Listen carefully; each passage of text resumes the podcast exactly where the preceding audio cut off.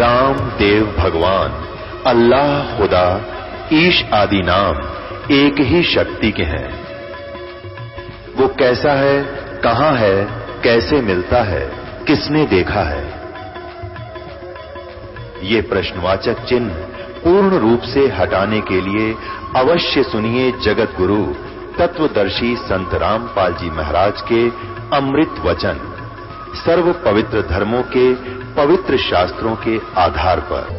गीता जी के अध्याय नंबर चौदह। अथ चतुर्दशोध्याय। अब इसका अर्थ है कि ज्ञानों में भी अति उत्तम उस परम ज्ञान को मैं फिर कहूँगा जिसको जानकर सब मुनिजन इस संसार से मुक्त होकर परम सिद्धि को प्राप्त हो गए। ये प्रथम श्लोक चौदहवें अध्याय का। अब द्वितीय श्लोक देखो।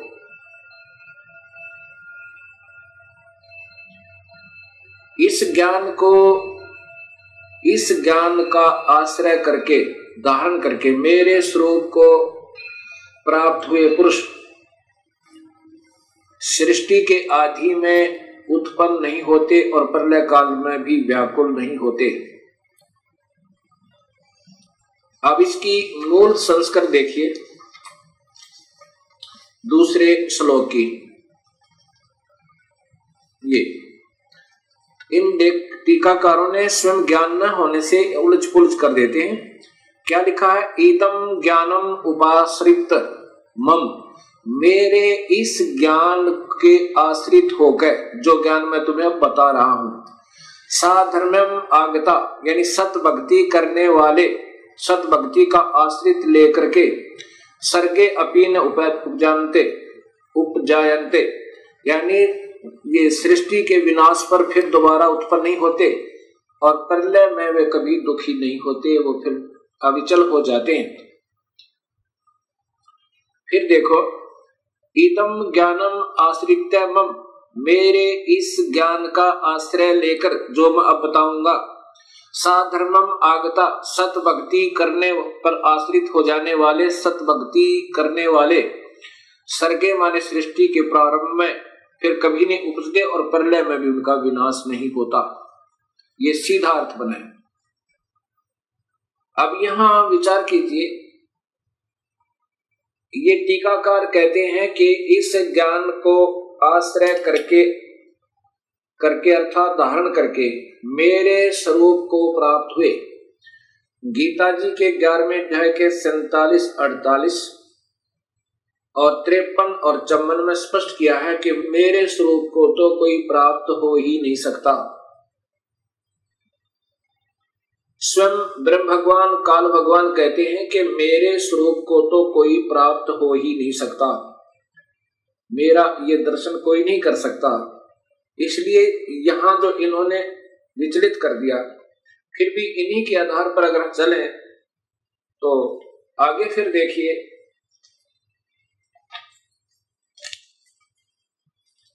ये चौदहवें अध्याय का तीसरा, चौथा और पांचवा श्लोक स्पष्ट करता है। ब्रह्मा, विष्णु, महेश की उत्पत्ति और काल और प्रकृति से सृष्टि की उत्पत्ति। ये तीसरा श्लोक है। मम योनि महत ब्रह्म, तस्मीन गर्भम। ददामी अहम संभव सर्वभूतानाम ततः भवती भारत। ये देखो। हे अर्जुन, मेरी महत प्रकृति तो भूत, सर्वभूतों यानी प्राणियों की योनि अर्थात गर्भास्थान, स्थान है। मैं उस योनि में चेतन समुदाय गर्भ को स्थापन करता हूँ। तथा उसके संयोग से, जड़ चेतन भी आप लिख रहे हैं, उसके संयोग से सब प्राणियों की उत्पत्ति होती है। भूताना मन प्राणियों की। अब चौथा श्लोक देखो। हे अर्जुन, नाना प्रकार की सब योनियों में जितने मूर्तियाँ अर्थात शरीरधारी प्राणी उत्पन्न होते हैं, ये प्रकृति ये देखो ध्यान से, प्रकृति। प्रकृति, जो प्रकृति मैंने शब्द वहाँ बताया था आपको, देवी भागवत महापुराण और शिव महापुराण में, ये वो प्रकृति दुर्गा है। दुर्गा तो उन सब की गर्भ धारण करने वाली माता है और मैं बीज स्थापन करने वाला पिता हूँ। अब ये काल भगवान ब्रह्म क्षर स्वयं कह रहा है कि ये प्रकृति तो मेरी पत्नी रूप में है और मैं बीज स्थापन करने वाला पिता हूँ और मैं उसके पेट में बीज स्थापित करता हूँ, जिससे सब प्राणियों की उत्पत्ति होती है। और इसी से प्रकृति से ही तीनों गुण उत्पन्न हुए, रजगुण, ब्रह्मा, सतगुण, विष्णु तमगुण शिव जी। ये चौदहवें अध्याय का पांचवा श्लोक देखिएगा।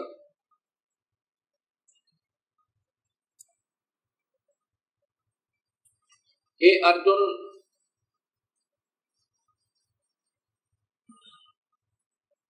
ये अर्जुन सतगुण रजगुण और तमगुण। सत्वम रजम तम।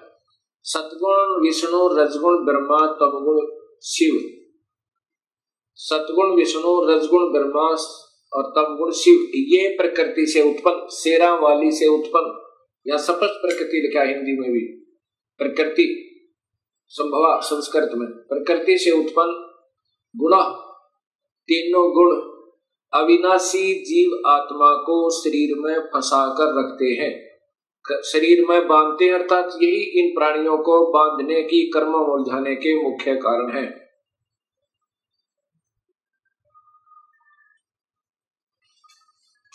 अब, गीता जी के चौथे अध्याय के पाँचवें श्लोक में लिखा है कि अर्जुन तेरे और मेरे बहुत जन्म हो चुके हैं। आप नहीं जानते, मैं जानता हूँ। कौन कह रहा है? ये काल कह रहा है। ये श्री कृष्ण जी में प्रवेश कर कर काल बोल रहा है, वो ब्रह्म क्षर पुरुष। अब यही गीता जी के अध्याय नंबर तीन के श्लोक नंबर चौदह में प्रमाण है कि ब्रह्म पूर्ण परमात्मा से अविनाशी परमात्मा से ब्रह्म की उत्पत्ति हुई। गीता जी, अध्याय नंबर तीन। और ये श्लोक नंबर चौदह और पंद्रह चौदह और पंद्रह। ये इनकी संस्कृत है और यहाँ टीका देखिएगा।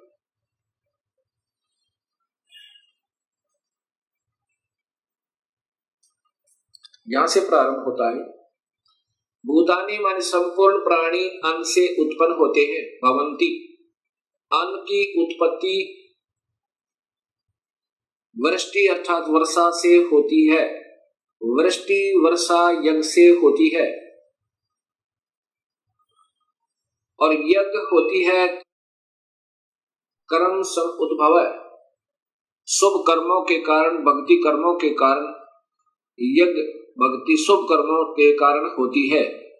कर्म, ये देखो स्पष्ट क्या कर्म कर्म को तू ब्रह्म हो। ब्रह्म माने काल, भगवान, ब्रह्म से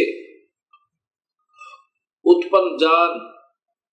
इन्होंने वेद लिख दिया, क्योंकि यह काल लोक में फंसे तो हमें यह कर्म लगे।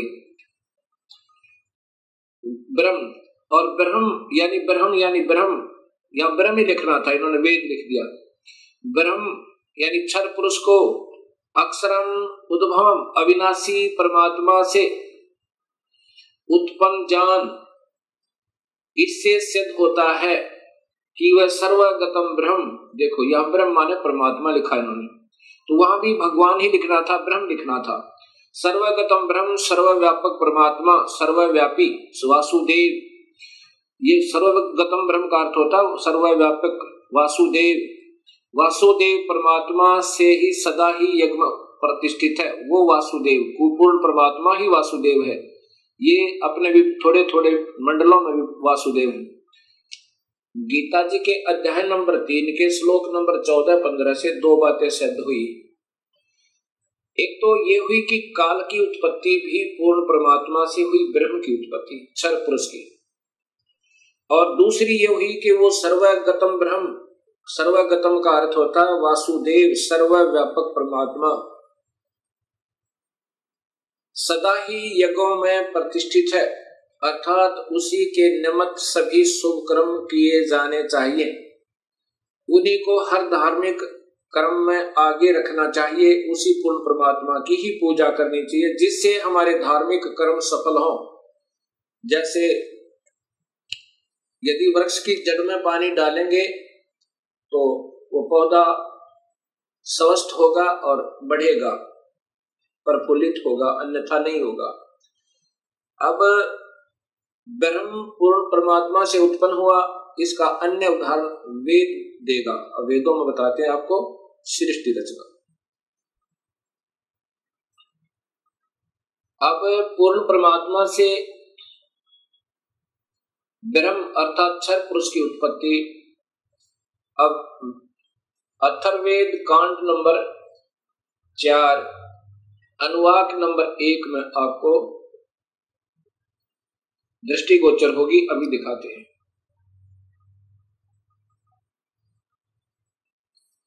यह है अथर्वेद संहिता सरल हिंदी भावार्थ सहित कांड नंबर एक से दस। ये कांड नंबर चार में आपको मिलेगा, ये देखिएगा।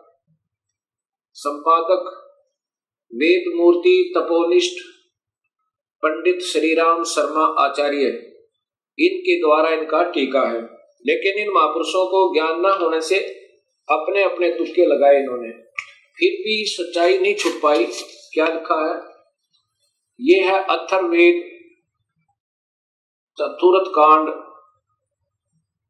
ये पहले तो हिंदी संस्कृत देखना ब्रह्म ज्ञानम प्रथमम दृष्टादय भी सीमित है रुचो आवय सैबुधिन्या उपमा विष्ठा, सत च योनिम ऐसत वीव। अब दूसरे में पित्र राष्ट्र, राष्ट्री अग्रे प्रथमाया जनुषे भुवनेष्टा तस्मात सुरोचम हवराहरम धर्म श्रृणांतो प्रथमाय धास्वे अब तीसरे में देखना। पर पर्यो यजे विद्वान से बंधु विश्व देवा, विश्व देवानाम जनीमा विभक्त। ब्रह्म, ब्रह्मण है उजबार है। ब्रह्मण पूर्ण परमात्मा से ब्रह्म ने ब्रह्म की उत्पत्ति हुई। इन्होंने भी कोशिश की है। देखिएगा ये देखो। ये सलाद करते करते इन्होंने क्या लिखा है? खूब कोशिश की है सुलझाने की, पर नहीं सुलझा इनसे। ब्रह्म से ब्रह्म। ब्रह्म है ब्रह्मण। ब्रह्मण माने पूर्ण परमात्मा से। ब्रह्म माने क्षर पुरुष की। ब्रह्म से ब्रह्म की उत्पत्ति हुई। ये वैसे तो क्या मारे वेद, ज्ञान अथवा यज्ञ। ब्रह्म का यह अर्थ नहीं होता। ब्रह्म से ब्रह्म की उत्पत्ति हुई। अब ये आपके सामने सच्चाई उपदास बताएगा। अथर्वेद कांड नंबर चार, अनुवाक नंबर एक के सुक्त सात हैं ये। प्रथम सुक्त यानी श्लोक में क्या लिखा है? प्रथमम प्रथमम ब्रह्म सर्व प्रथम यानी अनादि परमात्मा ने जय माने प्रकट होकर ज्ञानम माने अपनी सूझबूझ से। पुरुषात माने शिखर में अर्थात सतलोक आदि। सतलोक, अलखलोक, अगमलोक अनामी लोक सोरुच सप्रकाशित, विसीमित उनकी कोई सीमा नहीं। सीमा रहित तो यानी बहुत लंबे चौड़े बनाए वे ने माने जुलाहे ने, वे माने बुन्ना, वे ने माने जुलाहा। उस बुनने वाले परमेश्वर ने, जुलाहे ने ताने की तरह, कपड़े की तरह बुनकर आओ, माने सुरक्षित किया। जय तथा स माने मुसीबुद्दिन्या माने मूल मालिक ने, योनि माने मूल स्थान सतलोक के उपमा माने सदृश्य, उसी के जैसे लोग नीचे के बनाए, लेकिन ये नासवान है, वो सथाई है। मिलते जुलते अस्य माने यह सत, ये अक्षर पुरुष, यानी परब्रह्म के लोग सात संख ब्रह्मंड। जय तथा असत क्षर पुरुष। ये काल के ब्रह्मांड, इक्कीस ब्रह्मांड आदि। वी, व माने नारे नारे स्थान। उन दोनों के नारे नारे स्थान। विष्ठा माने स्थापित किए। अब दूसरे में है एम माने इसी पिता माने जगत पिता परमेश्वर। ने एक तो माने अग्रह माने सर्वोत्तम। प्रथमाय मन प्रानंदरी राष्ट्रीय माने राजेश्वरी अर्थात शक्ति अर्थात पराशक्ति को। उस परमेश्वर ने, कबीर परमात्मा ने सबसे पहले इसी जगत पिता ने, अर्थात ये सबका मालिक है। इस सर्वोत्तम सबसे पहले प्रानंदनी यानी अपनी एक शक्ति से, अपनी एक माया तैयार की वहाँ पर, जिससे लड़की बनाई थी, उस आत्मा का को दुर्गा बनाया।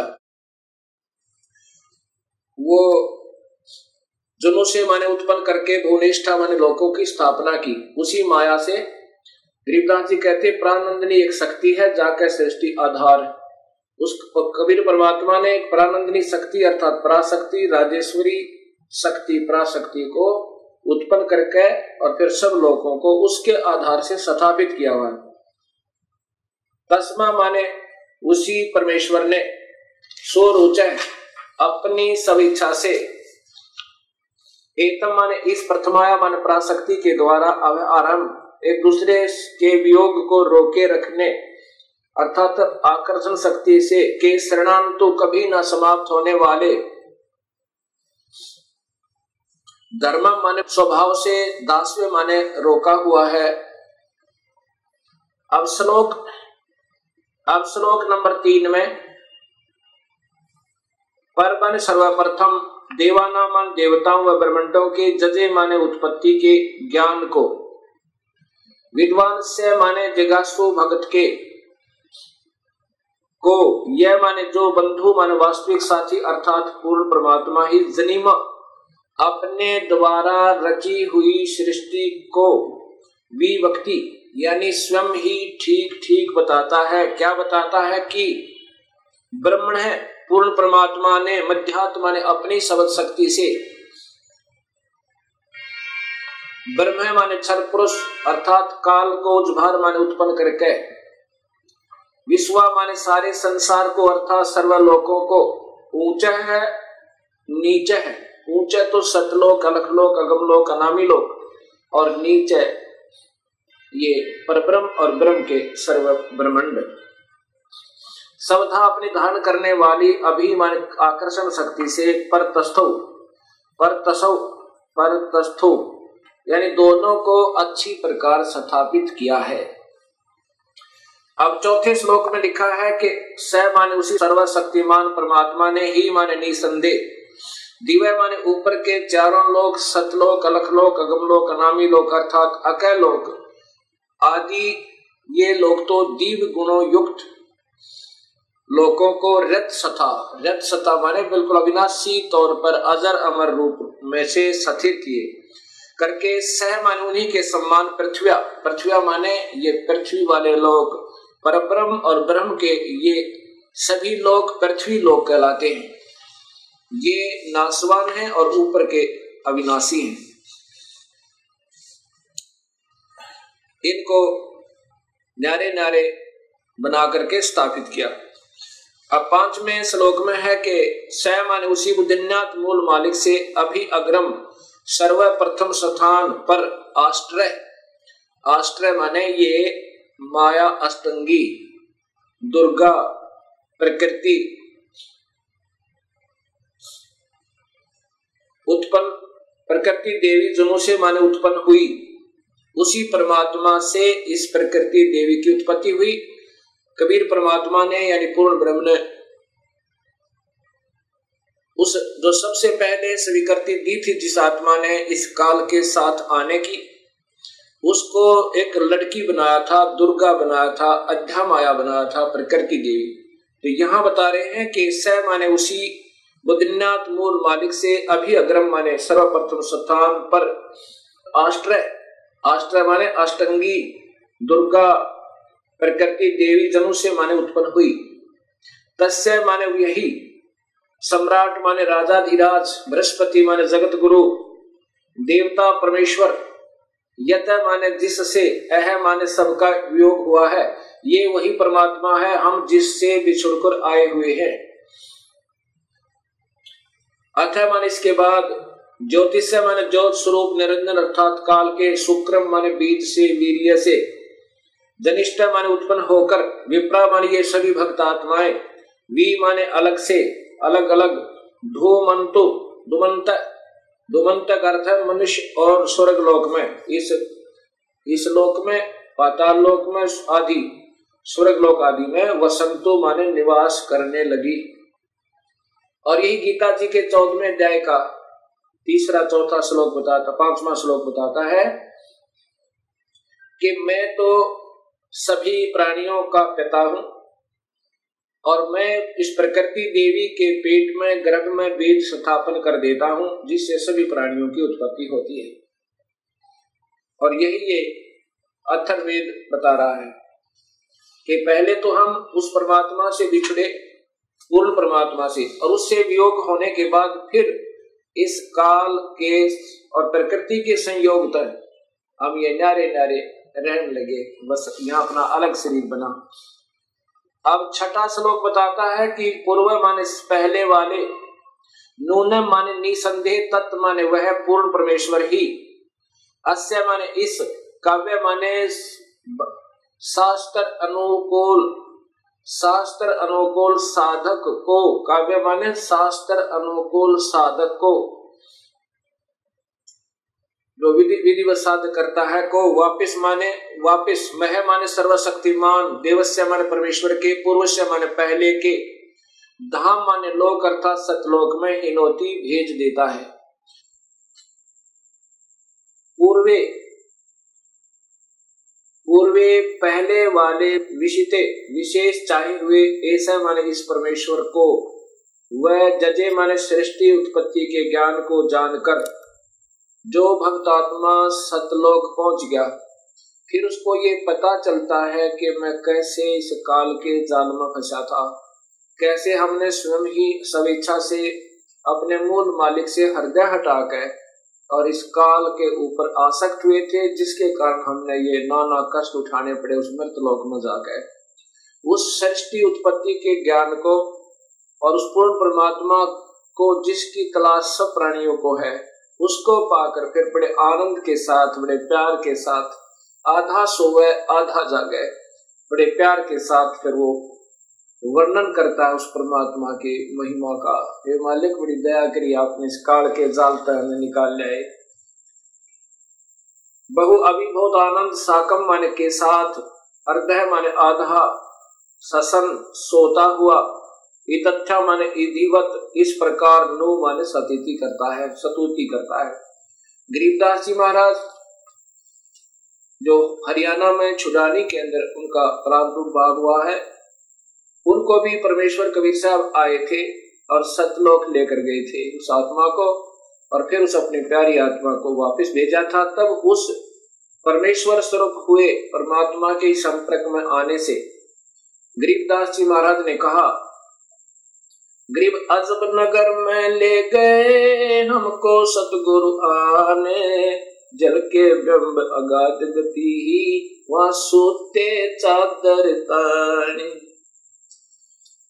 अब इसी अथर्वेद कांड नंबर अथर्ववेद कांड नंबर चार, अनुवाक नंबर एक का श्लोक नंबर सातवा और अंतिम। ये स्पष्ट करेगा कि वो परमात्मा कौन है जिसने सृष्टि रची, जो जगत पिता, जगत गुरु, विधिवत साधक को सतलोक भेजने वाला, वास्तविक साथी और काल की तरह धोखा न देने वाला। सारे ब्रह्मंडों का रचनहार वो है कौन?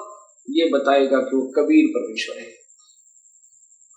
यह माने जो अथर्वाणम अथर्वाणम माने अचल अविनाशी, जो कुल वास्तव में अविनाशी, परम पित्रम माने जगत पिता देव बंधु भक्त का, आत्मा का, वास्तविक साथी, अर्थात आत्मा का आधार, बृहस्पति, जगत गुरु चय तथा नमशा माने विनम्र पुजारी, अर्थात विधिवत साधक को अब माने सुरक्षा के साथ सतलोक, गच्छात मन सतलोक ले जाने वाला। विश्वेशम सर्व ब्रह्मंडों को जनिता वाले रचने वाला। न दबायत काल की तरह धोखा न देने वाला। सवधावान स्वभाव अर्थात गुणों वाला। यथा माने जो का क्यों स माने वही तो माने आप। कबीर देव वो कबीर परमेश्वर है। वह कबीर परमेश्वर है। ये स्पष्ट अथर्वेद कांड नंबर चार ने कर दिया कि वो परमात्मा कबीर है, जिसने सारी सृष्टि रची, सभी का वो पालनहार और कुल मालिक, सब ब्रह्मंडों का रचनहार, वो कबीर परमेश्वर है। वेदों में पुनर् देखिएगा ये अथर्वेद अक्षेम करण दास त्रिवेदी के द्वारा भाषा भाष्य है। और ये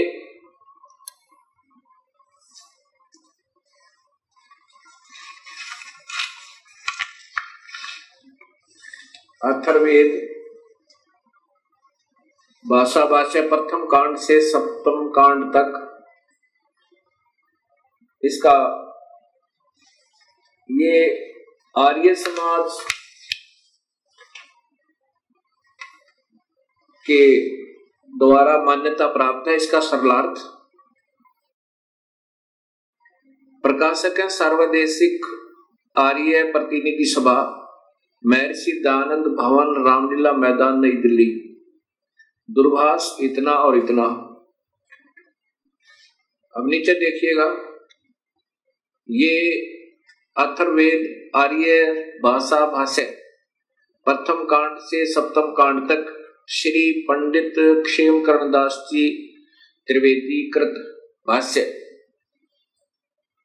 अब इन्होंने सच्चाई को छुपाते छुपाते भी नहीं छुपा पाए, क्योंकि इनको स्वयं ज्ञान नहीं ये ये देखिएगा।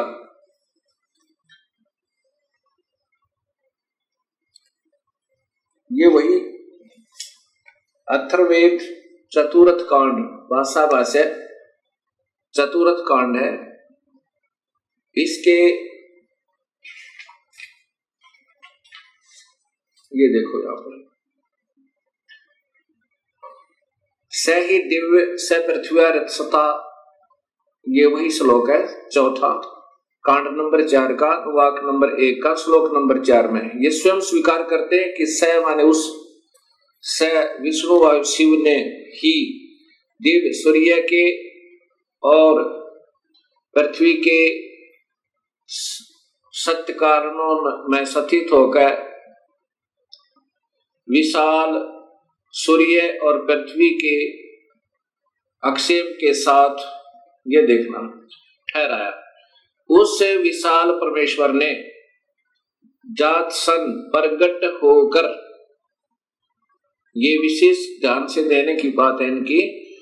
ये स्वयं स्वीकार करते हैं कि प्रगट होकर प्रगट होकर, अर्थात आकार में आकर, दोनों विशालों अर्थात सूर्य रूप, सदम घर, पृथ्वी वाले लोक को अलग अलग ठहराया, स्थिर किया।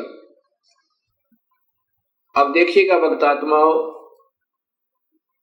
एक तरफ़ तो महर्षि दानंद जी कहते हैं, परमात्मा निराकार है, वह कभी आकार में आता ही नहीं। और उसी आर्य समाज को स्वीकार्य ये भाषा भाष्य है। इसमें ये स्वयं स्वीकार कर रहे हैं कि वेद में लिखा है कि परमात्मा ने प्रगट होकर और ऊपर के और नीचे के लोक रचे। अब मैं जो दिखाना चाहता था कि देव माने परमेश्वर, यही अथर्वेद कांड नंबर चार अनुवाक नंबर एक का श्लोक नंबर सात है। ये देखें। ये लिखा है, ये अथर्वाणम पित्रम देवबंधु बृहस्पतिम नमसा आवच गच्छात त्वम जनिता। यथा स कबीर देव ये है कबीर देव, कबीर परमेश्वर न दबायत स्वादावान।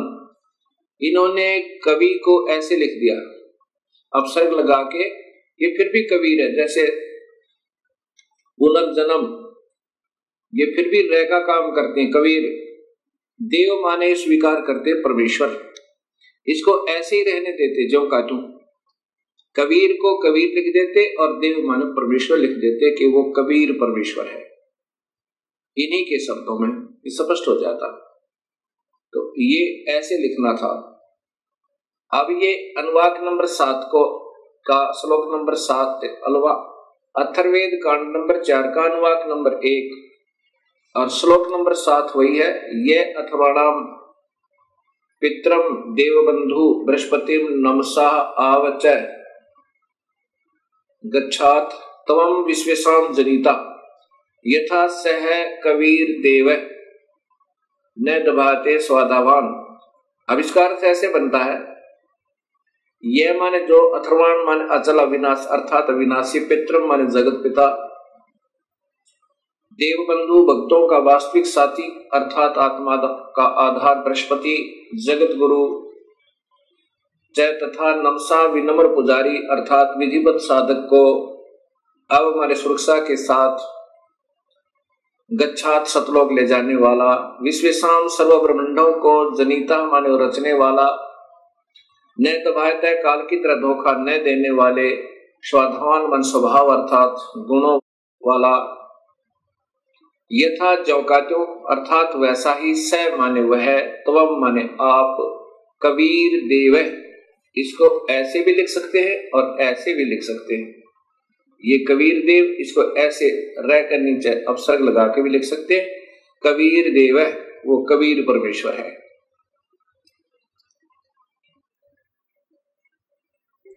यजुर्वेद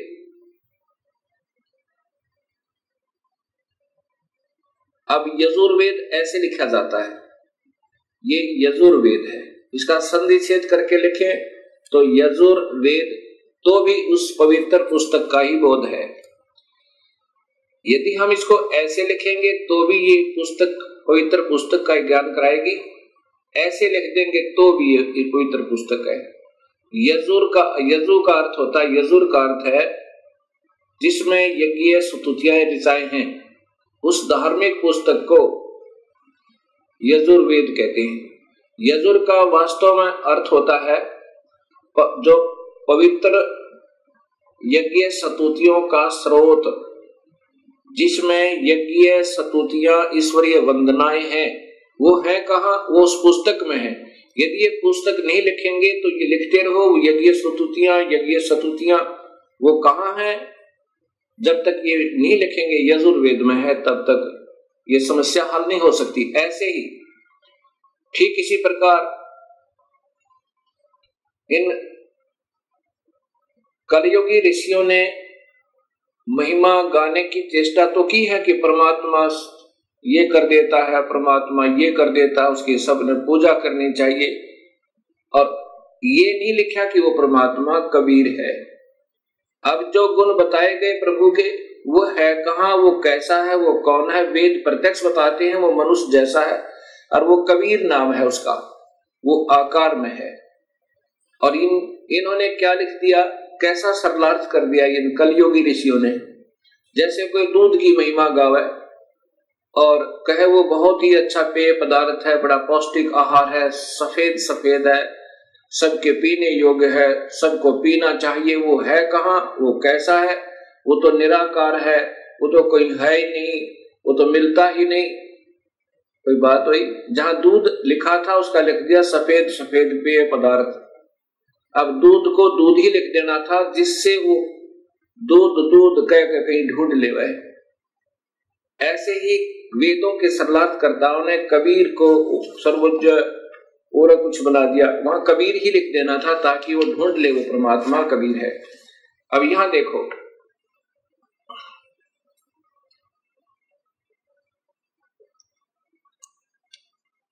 ये जैसे यजुर्वेद लिखा है ऐसा ही ये कबीर देव है। ऐसे ही ये कबीर देव है। ये कबीर देव। ठीक इसी प्रकार चारण वेदों में लिखा है कि वह कबीर देव, कबीर साहेब है जो सर्वशक्तिमान जगत पिता, सर्वश्रेष्ठी रचनहार, कुल मालिक तथा पाप कर्म काटने वाला, वह काल की कारागार से छुड़ाने वाला अर्थात बंदी छोड़ है। इसको कबीर देव लिखे तो भी कबीर परमेश्वर का ही बोध है। इसको ऐसे लिखेंगे तो भी इस परमेश्वर का ही बोध है। कवि या कबीर का अर्थ शब्द कोश में ब्रह्मा, सूर्य आदि लिखा है। तो ब्रह्मा का अर्थ है सृष्टि रचधार त्रिलोकीय ब्रह्मा तो केवल रजोगुण प्रभावित करके जीव से ही अन्य प्राणियों की उत्पत्ति करवाता है, इसलिए ब्रह्मा की उपाधि प्राप्त है।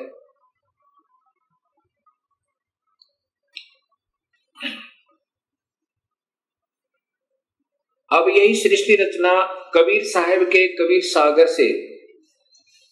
उनकी वाणी में लिखा है, धर्मदास ये जग बोराना कोई न जाने पद निर्वाणा।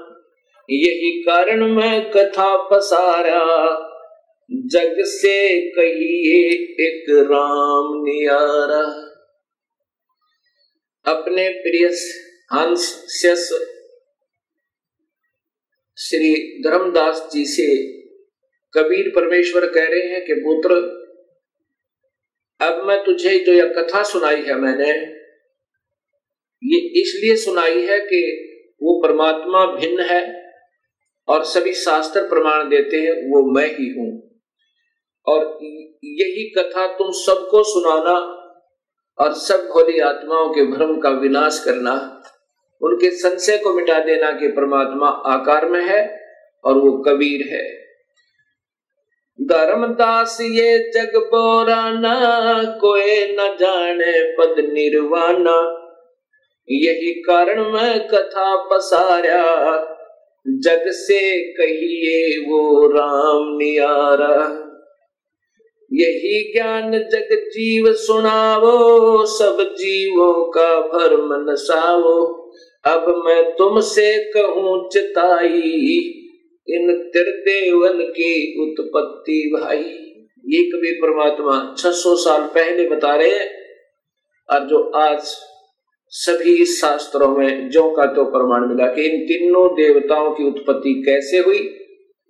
जैसे शिव महापुराण ने आप, में आपने पढ़ा, देखा कि ये प्रकृति देवी इसकी आठ भुजाएँ हैं, ये दुर्गा, ये इन तीनों देवता ब्रह्मा, विष्णु, महेश की माँ है। और काल इनका पिता है। ये नासवान है, ये जन्म मरण में है। ये देवी भागवत महापुराण ने प्रत्यक्ष किया, यानी स्पष्ट किया आपके सामने, प्रमाणित किया। अब मैं तुमसे कहूँ, चिताई, त्रिदेवन की उत्पत्ति भाई। कुछ संक्षेप कहूँ गहुराई सब संशय तुमरे मिट जाई। भरम गए जग वेद पुराना आदि राम का भेद न जाना आदि राम वो जो प्राथमिक परमात्मा, सबसे पहले वाले भगवान सतपुरुष का, कबीर साहब का। राम राम सब जगत बखाने आदि राम को बिरलाए जाने। सभी भगवान भगवान अल्लाह अल्लाह गॉड गॉड कर रहे हैं। लेकिन वास्तविक परमात्मा को कोई बिरला ही जानता है। ज्ञानी सुने सो हृदय लगाई, मूर्ख सुने तो गम ना पाई। धर्मदास इस सत्य कथा को बुद्धिजीवी, बुद्धिमान व्यक्ति सुनेंगे तो हृदय से लगाओगे और धिक्कारेंगे उन नादान संतों को जो अभी तक गुमराह कर रहे थे समाज को।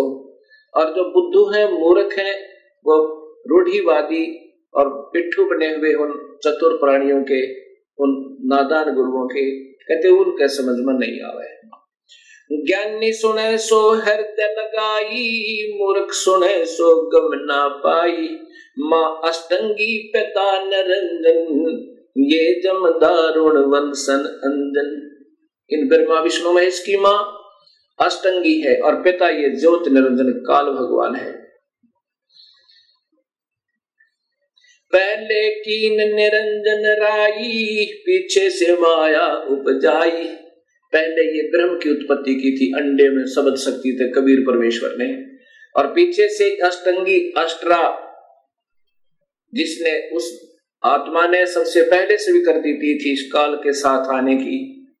उसको कबीर परमेश्वर ने लड़की बना दिया था प्रकृति देवी बना दिया था अध्या माया बनाया था। पहले कीन निरंजन राई, पीछे से माया उपजाई। माया रूप देख अति शोभा, देव निरंजन तन मन लोबा इस प्रकृति देवी दुर्गा के रूप को देखकर ये काल भगवान आसक्त हो गए थे। और उसमें विषय वासना, कामदेव ने सेक्स ने सताया था। कामदेव धर्मराय सताए, देवी को तुरंत धर खाए। पेट से देवी करी पुकारा, हे साहेब मेरा करो उबारा। टेर सुनी तब हम ता आए, अष्टंगी को बंद छुड़वाए। तब कबीर परमात्मा अपने पुत्र जोगजीत का रूप धार के और वहाँ पहुँचा काल के लोक में और प्रकृति देवी को उसके पेट से निकाला, काल के पेट तक। टेर सुनी तब हम ता आए, अष्टंगी को बंद छुड़वाए। सतलोक में की ना दुराचारी, काल निरंजन दीन नकारी सतलोक में दुराचार करने के कारण वहाँ से इसको निष्कासित कर दिया और इसका नाम काल रख दिया, ब्रह्म का, ज्योत निरंजन का। काल पड़ गया। इसका नाम काल कहा जाने लगा। माया समेत दिया भगाई, सोलह संख कोस दूरी पर आई। अष्टंगी और काल अब दोई, मंद कर्म से गए बिगोई। मंद कर्म तय प्रकृति देवी का मंद कर्म था कि अपने पति, अपने मालिक तय हृदय हटा के इस काल में लगाया। ये पति भरता धर्म से गिरी। इसका मंद कर्म ये था। और फिर काल ने मंद कर्म किया, इसके ऊपर नीयत खराब की। अष्टंगी और काल अब दो ही मंद कर्म से गए बिगोई। धर्मराय को हिकमत की नख रेखा से भग कर लीना। धर्मराय की ने भोग विलासा, माया को रही तब आशा। ये प्रकृति देवी गर्भवती हुई। तीन पुत्र अष्टंगी जाए ब्रह्मा विष्णु शिव नाम धराए। इस अष्टंगी ने दुर्गा ने प्रकृति ने तीन पुत्र, ब्रह्मा, विष्णु, महेश को जन्म दिया। तीन पुत्र अष्टंगी जाए, ब्रह्मा, विष्णु, शिव नाम धराए। तीन देव विस्तार चलाए, इनमें यो जग धोखा खावे। पुरुष गम कैसे कोई पावे, काल निरंजन जग फरमावे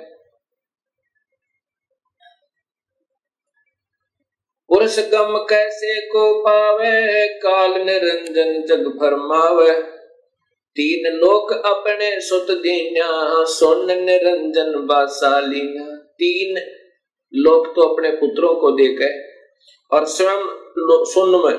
पहले तो हर ब्रह्मांड में इस काल ने एक सुन बना रखा, अपना ब्रह्मलोक बना रखा। है फिर इन बीस ब्रह्मंडों से भी बाहर रहता है। उनसे भी न्यारा रहता है। तीन लोक अपने सुत दीन्या, सुन निरंजन बासा लीन्या। अलख निरंजन सुन ठिकाना, ब्रह्मा, विष्णु, शिव भेद न जाण्या। इस काल का सुन्न में ठिकाना है, इक्कीस में ब्रह्मांड में रहता है। अब पहले ये चित्र देखिएगा। एक ब्रह्मांड का चित्र है। इसमें ये सात लोक नीचे के हैं।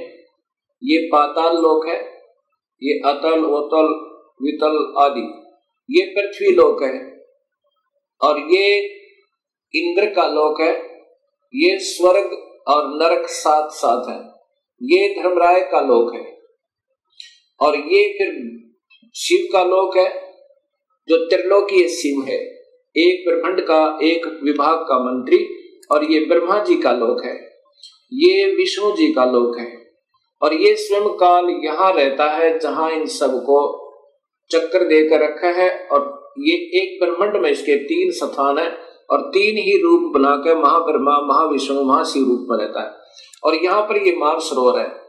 यहाँ इसी हर ब्रह्मंड में कबीर परमात्मा भी ऐसे रहते हैं जैसे हर देश में जो राजदूत भवन होते हैं, वहाँ पर उस देश के नुमाइंदे रहा करते हैं। ये स्वयं कबीर परमात्मा अपना अन्य रूप बनाकर यहाँ विद्यमान रहते हैं इन सबको नियंत्रित रखने के लिए। अब इसके बाद आप देखिएगा ये इक्कीस ब्रह्मांड का चित्र। ये एक ब्रह्मांड है। ये एक ब्रह्मांड है। इस एक ब्रह्मांड, अंड और ब्रह्मांड और पिंड इसी के नाम है। इसी के आधार पर शरीर की रचना है। ये एक ब्रह्मंड है जिसमें ये ब्रह्मा, विष्णु, महेश केवल विभागीय मंत्री हैं। अब देखिएगा 21 ब्रह्मंड का चित्र। ये ये काल के 21 ब्रह्मंड की सीमा है, ये सारी। और ये काल ने चार महाब्रह्मंड बनाए हैं, ब्रह्म ने और इसमें एक महाब्रह्मंड में पाँच ब्रह्मांडों का ग्रुप बनाया हुआ है। इस एक ब्रह्मंड में ब्रह्मा, विष्णु, महेश, प्रभु हैं, विभागीय मंत्री हैं। ऐसे ऐसे ये बीस ब्रह्मांड हैं। और ये काल इनको ऐसे गोलाकार बंद करके ये एलिपिकल सेज स्पेस साइज़ में, शेप में, इनसे बाहर रहता है। इनसे बाहर यहाँ रहता है। ये है सतलोक जाने का रास्ता और काल का निज लोक, ये एक महाब्रह्मंड को इसने अपना राजधानी बनाई हुई है। काल का निज लोक, ये तपतशिला यहाँ भूनकर एक लाख जीवों के शरीरों को, सूक्ष्म शरीरों में से माल निकाल कर और जीव मरते नहीं, उनको फिर अपने कर्माधार पर भेज देता है।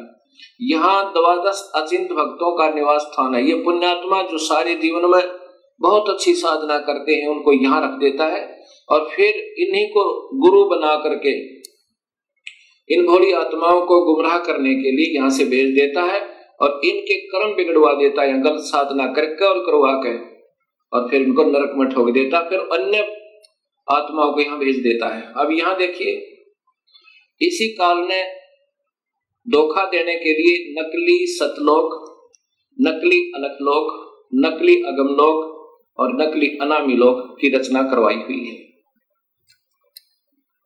ये देखो, अब ये आपके, ये फिर देखो पूरा का पूरा।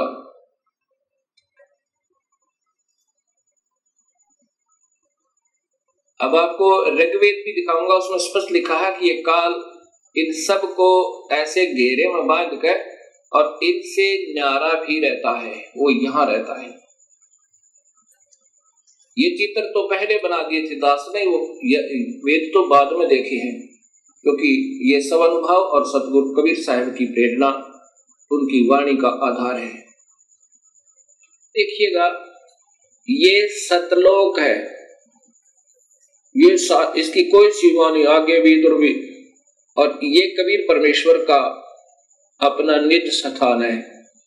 ये सो, सोलह पुत्रों के अलग अलग द्वीप हैं अचिंत आदि के। और ये सात संख ब्रह्मंड है पर ब्रह्म के। ये अक्षर पुरुष के ये सात संख ब्रह्मंड है। और ये असंख्य ब्रह्मंड बिना गणती के। ये सतलोक के स्वामी कबीर परमेश्वर के अंतर्गत है। और ये भी इन्हीं के, इसी के अंतर्गत है। इनको अलग दे रखा, फिर भी कंट्रोल इन्हीं का है। ये सात संख ब्रह्मंड, ये अक्सर पुरुष के हैं। ये लाल जो घेरे में दिखाई देता है। और ये है उस काल भगवान के इक्कीस ब्रह्मंड। ये कुल आगे इसके ये इक्कीस ब्रह्मंड है। और इसमें ये है पाँच, चार महाब्रह्मंड, जिसमें पाँच पाँच ब्रह्मंड देख लो, ये जो एक छोटा सा टिकारी दिख है, एक ये बिंदी, ये है एक ब्रह्मंड। इसमें वो ब्रह्मा, विष्णु, महेश, प्रभु है। अब कहा तो ये सारे ब्रह्मंडों का रचनहार, सबका कुल मालिक, और कहा ये विभागीय मंत्री? अलग ले। अब ये देखना आपने। ये काल के, ये इक्कीस ब्रह्मंड, कुल। और यहाँ ये इसकी तपस्या, ये नकली लोक, ये द्वादश अचिंत भक्तों के, और ये ये ब्रह्मंड है। ये इनसे, यहाँ जो आपने देखा इक्कीस ब्रह्मंड? अब कबीर साहब कहते हैं कि काल निरंजन सुन ठिकाना, ये यहाँ पर इसका वास्तविक स्थान है। ये काल कहता गीता में कि इन तीनों गुणों में मैं नहीं हूँ, मैं इनसे बाहर हूँ। हर ब्रह्मंड में भी ये बाहर है और साथ में बीस ब्रह्मंडों को बाँध करके और ये यहाँ रहता है, ये अलग रहता है। तो यहाँ कबीर साहब कहते हैं, काल निरंजन बड़ा बटपारा तीन लोक जीव कीन आहारा। ये काल निरंजन सुन ठिकाना, ब्रह्मा, विष्णु, शिव भेद न जाण्या। यहाँ रहता है ये। इनको ये बाँध रखा हर, हरे को यहाँ पर। ये बीच में सुन बना बना कर। ऐसे इस काल ने इनको अपने पुत्रों को भी धोखा दिया हुआ है।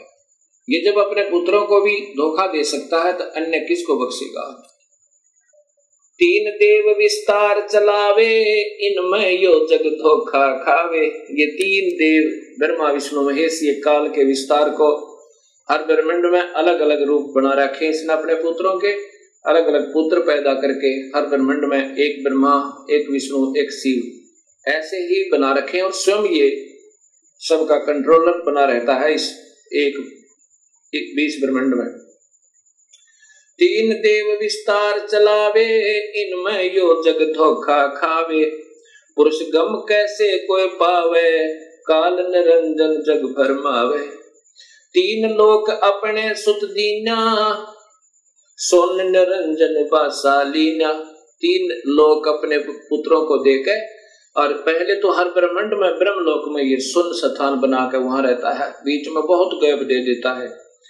और फिर इन बीस ब्रह्मंडों को बाँध के इक्कीसवें ब्रह्मंड में स्वयं बाहर रहता है और एक नकली लो, अलग लोग अगम लोग अनामी लोग सतलोक बना के इन भोले वाले संतों को धोखा दे करके यहाँ उलझाए रखता है।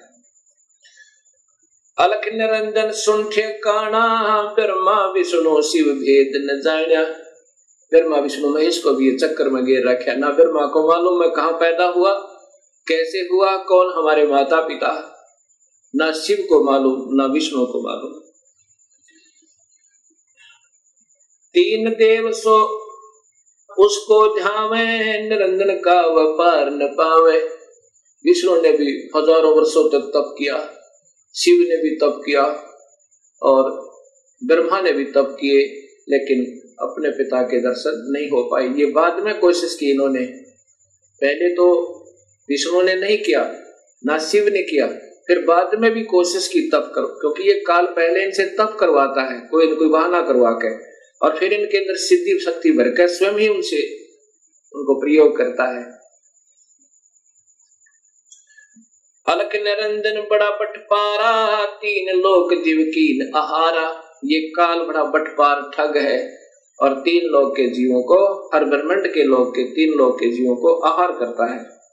ये देवताओं को भी नहीं बख्शता, अपने पुत्रों को भी खाता है। जब इनका समय पूर्ण हो जाएगा, ब्रह्मा का, विष्णु का, शिव का, इनको भी, ये भी मरेंगे और फिर इनको भी तपस्शिला पर भूनेगा फिर चौरासी लाख में डाल देगा और फिर नए ब्रह्मा, विष्णु, महेश पैदा करके उनको अचेत रखता है और फिर ऐसे ब्रह्मा को कमल के फूल पर, विष्णु को शेष सैया पर, शिव को तो कैलाश पर्वत पर दर देगा और फिर ये नए चक्कर में पड़े रहेंगे बेचारे।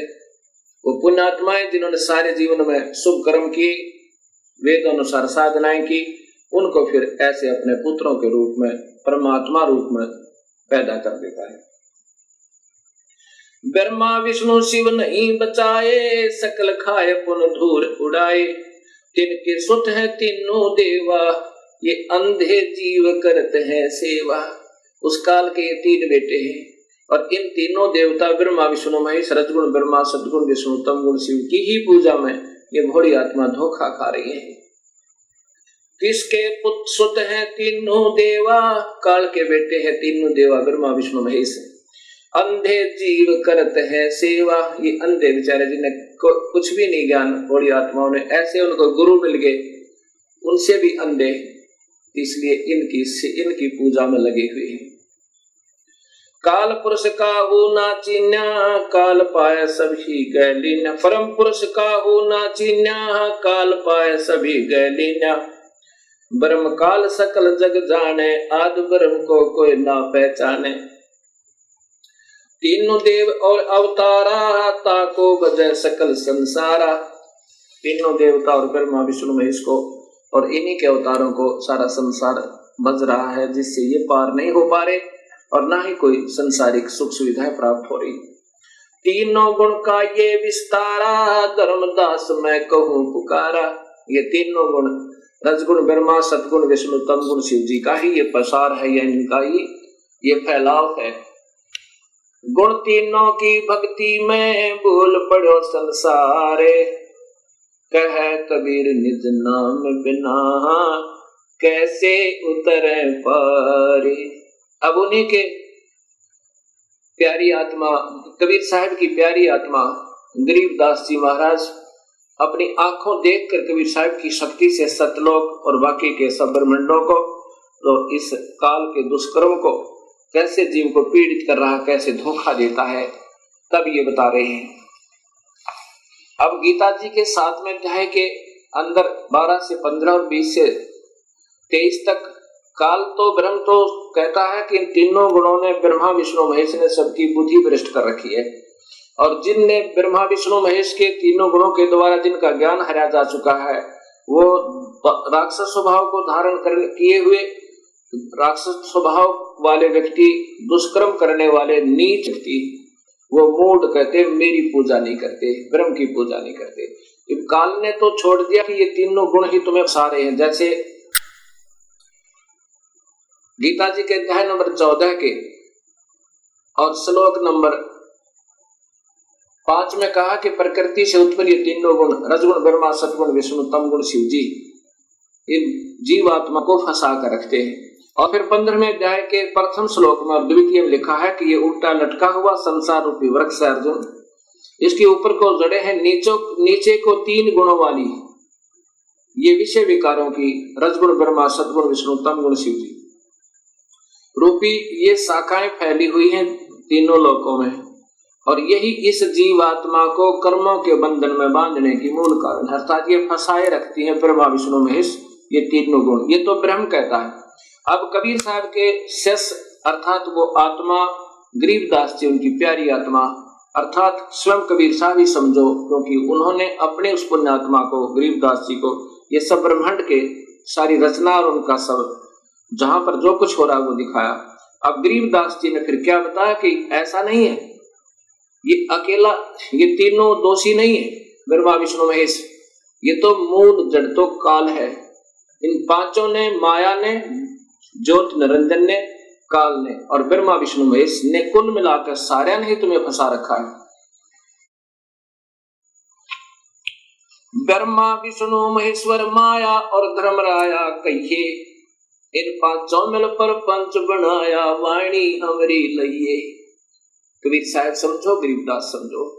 कह रहे हैं कि इन ब्रह्मा, विष्णु, महेश और माया, प्रकृति और जो धर्मराय योग काल ने इन सबने पाँचों ने मिलकर ये प्रपंच बना रखा है।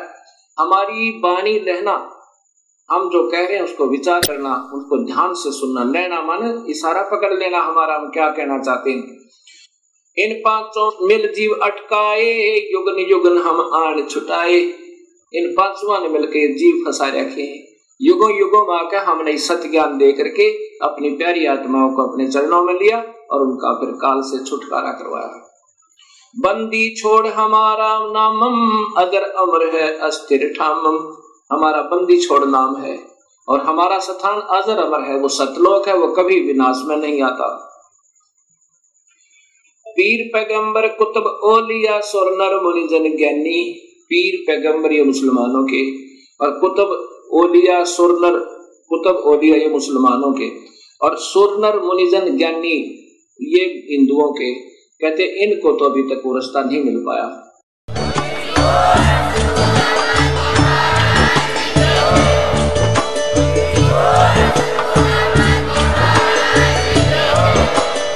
आप सुन रहे थे जगत गुरु तत्वदर्शी संत रामपाल जी महाराज जी के मंगल प्रवचन। अधिक जानकारी के लिए विज़िट कीजिए हमारी वेबसाइट www.jagatgururampalji.org संत रामपाल जी महाराज जी के शुभ आशीर्वाद से पूरे विश्व भर में 500 से भी ज़्यादा नाम दीक्षा केंद्र हैं, जिन पर संत रामपाल जी महाराज जी द्वारा ऑनलाइन निशुल्क नाम दीक्षा दी जा रही है। अपने नजदीकी नाम दीक्षा केंद्र का पता करने के लिए संपर्क करें। Eight two two two eight eight zero five four one